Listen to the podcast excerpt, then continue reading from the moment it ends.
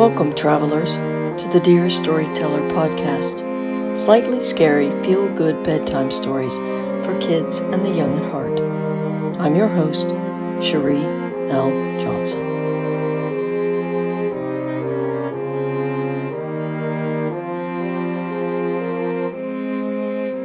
The Invisible Girl and the Lonely Ghost by Cheril Johnson. Read to you by Sarah B. Markovitz.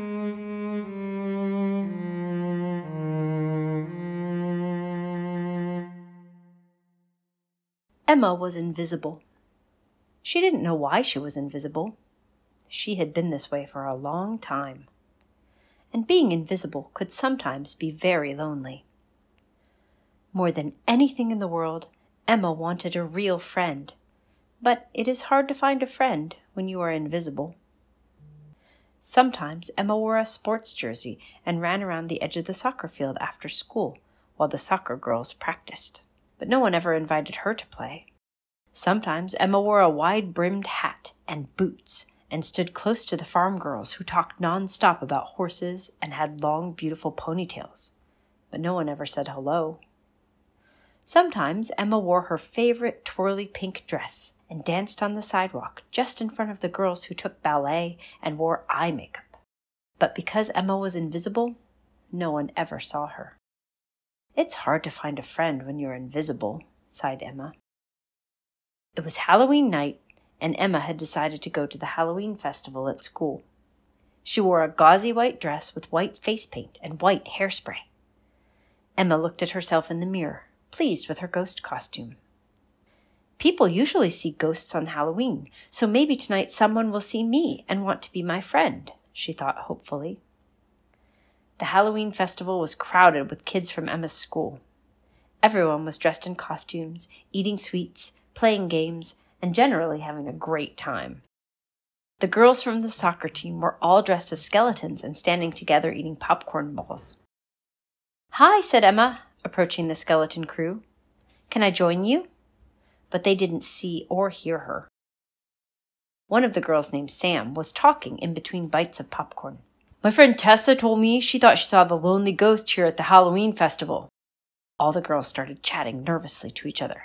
And I also heard, continued Sam, that the lonely ghost jumps out when you don't expect it and drags you to her haunted house to be trapped forever.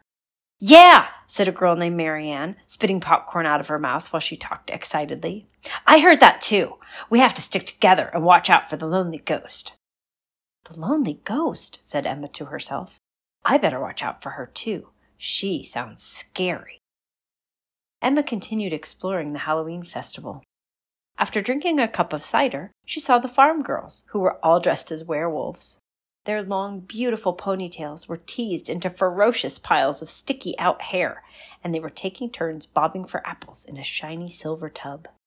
Hi, said Emma, approaching the wolf pack. Can I play? But they didn't see or hear her. We have to be careful and stick together tonight, said Becky. I think I might have seen the lonely ghost. She jumps out when you don't expect it and drags you to her haunted house to be trapped forever. Whoa! said the farm girls all together. We better watch out for the lonely ghost. I wonder how they can see the lonely ghost but not see me, said Emma to herself. Still, I hope I don't run into the lonely ghost. She sounds really scary. Emma walked over to the dance floor, where several girls dressed as princesses were doing ballet moves to the monster mash. One of them accidentally danced right into Emma.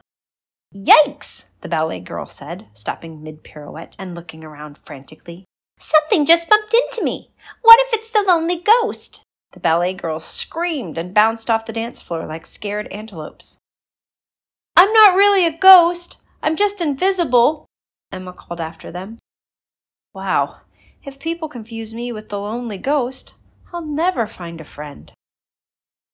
Emma left the dance floor and walked to the haunted maze. I guess I'll try one more activity. If I don't find a friend here, I think I'll just go home. Emma entered the haunted maze and began walking down a dark corridor. She felt hesitant. Emma didn't really like being scared. The foggy path glowed with purple lights and bristled with fake cobwebs. But why would anyone scare me? thought Emma sadly. No one can even see me. Boo! A ghost jumped out in front of Emma. Its cloak was gauzy and white, and rusty chains dragged on the floor as it came closer and closer. Boo! said the ghost again. I'm the lonely ghost, and I'm going to drag you back to my haunted house to be trapped forever. You better run fast, Emma. Boo! The lonely ghost weaved up and down and side to side like the inflatable air dancer that sat outside the gas station. It was scary. Oh no, the lonely ghost! screamed Emma, squeezing her eyes shut. Wait. Emma opened her eyes slowly, looking curiously at the ghost. You know my name? And, and, and you can see me? I'm not invisible? The lonely ghost stopped, waving her arms around in the air. Well, I guess I blew my cover. Of course I know you. You're Emma. I sit behind you in class. You always wear a ponytail and you love running, twirling, and eating peanut butter sandwiches. Emma tried to picture what the girl who sat behind her in class looked like, but she couldn't. Oh, thought Emma. Maybe she's invisible too, just like me. The lonely ghost removed her mask, revealing a grinning girl. I'm Jeanette. Do you want to hang out sometime? Maybe at lunch? I like peanut butter sandwiches too. Emma's face stretched into a wide smile. Yes, yes, I do, she said. After that, Emma and Jeanette became great friends. They ran, twirled, helped each other with homework, and ate lots and lots and lots of peanut butter sandwiches.